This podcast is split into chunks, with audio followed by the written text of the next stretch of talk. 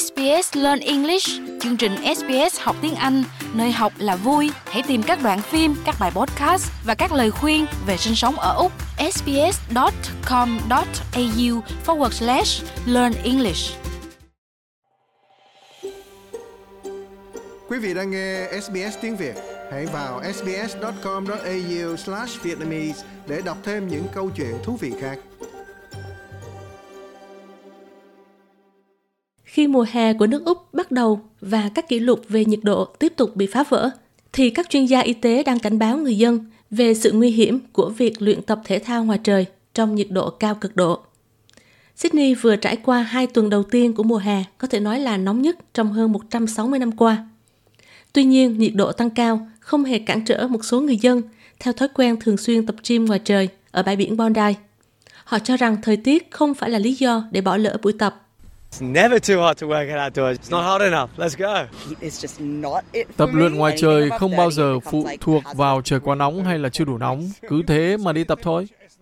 Đối với tôi thì không, bất cứ lúc nào trên ba mươi độ C thì đều trở nên nguy hiểm cả. Từ ba mươi đến bốn mươi độ C.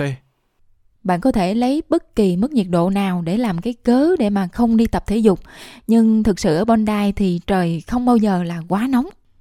Tiến sĩ Simon Quilty là bác sĩ chuyên khoa và cũng là nhà nghiên cứu về nhiệt độ tại Trường Đại học Quốc gia Úc. Ông đã lấy bằng tiến sĩ về nhiệt và sức khỏe ở lãnh thổ Bắc Úc.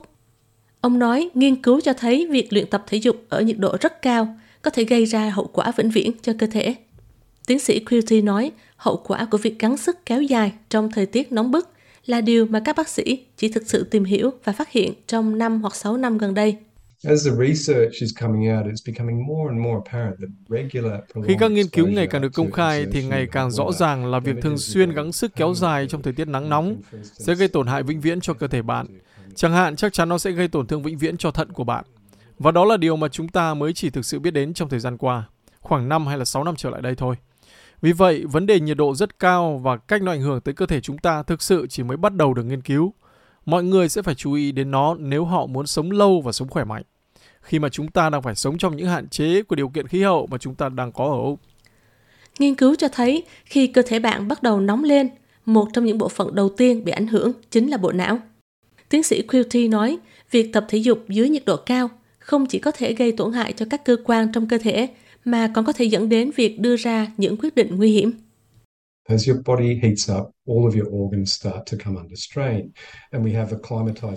Khi cơ thể bạn nóng lên, tất cả các cơ quan của bạn bắt đầu căng thẳng. Chúng ta có một cơ chế sinh học thích nghi được xây dựng bên trong chúng ta để cố gắng đối phó với sức nóng đó. Và một trong những cơ quan đầu tiên bị ảnh hưởng bởi sức nóng là bộ não của bạn. Vì vậy, bạn có thể đưa ra những quyết định sai lầm khi băng qua đường. Bạn có thể đưa ra những quyết định sai lầm về việc tiếp tục chạy. Và sau đó các cơ quan khác bắt đầu tham gia gây ảnh hưởng. Vì vậy, dấu hiệu đầu tiên là việc đưa ra quyết định sai lầm. Bạn cũng bắt đầu cảm thấy nóng và khát nước. Một số người bắt đầu cảm giác như họ bị sốt hoặc là nổi da gà trên cơ thể. Đó là khi cơ thể bắt đầu không thể đối phó được nổi với sức nóng. Và sau cùng thì bạn sẽ bị hiệu ứng nhiều tầng của sự khuếch đại nhiệt độ trong cơ thể bạn và nội tạng của bạn bắt đầu bị nung chín.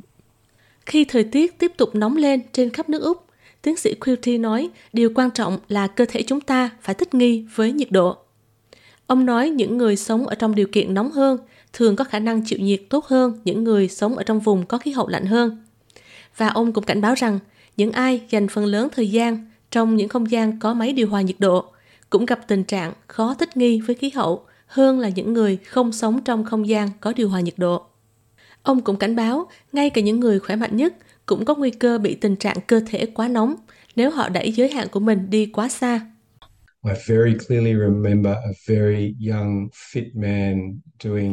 Tôi nhớ rất rõ một người đàn ông rất trẻ khỏe đang chạy đường dài trong một cuộc chạy đua ở Catherine tại lãnh thổ Bắc Úc. Lúc đó đang giữa mùa mát mẻ, hôm đó nhiệt độ vẫn là ba mươi ba độ và anh ấy chạy rất nhanh và rất chăm chỉ.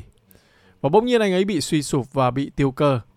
Tất cả các cơ quan của anh ấy bị rệu rã và anh ấy cận kề cái chết và phải được vận chuyển bằng máy bay đến Darwin. Ở đó anh ấy được chuyển đến phòng chăm sóc đặc biệt.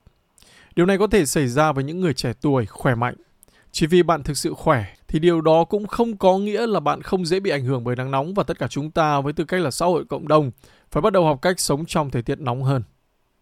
Vì vậy, khi mùa hè liên tiếp phá vỡ kỷ lục về nhiệt độ trong năm nay, Tiến sĩ Quilty khuyên bạn nên tập thể dục vào sáng sớm thôi, tận dụng khoảng thời gian mát mẻ nhất ở trong ngày và tránh những buổi tập luyện căng thẳng kéo dài đến cuối ngày để khiến nguy cơ có thể dẫn đến tử vong.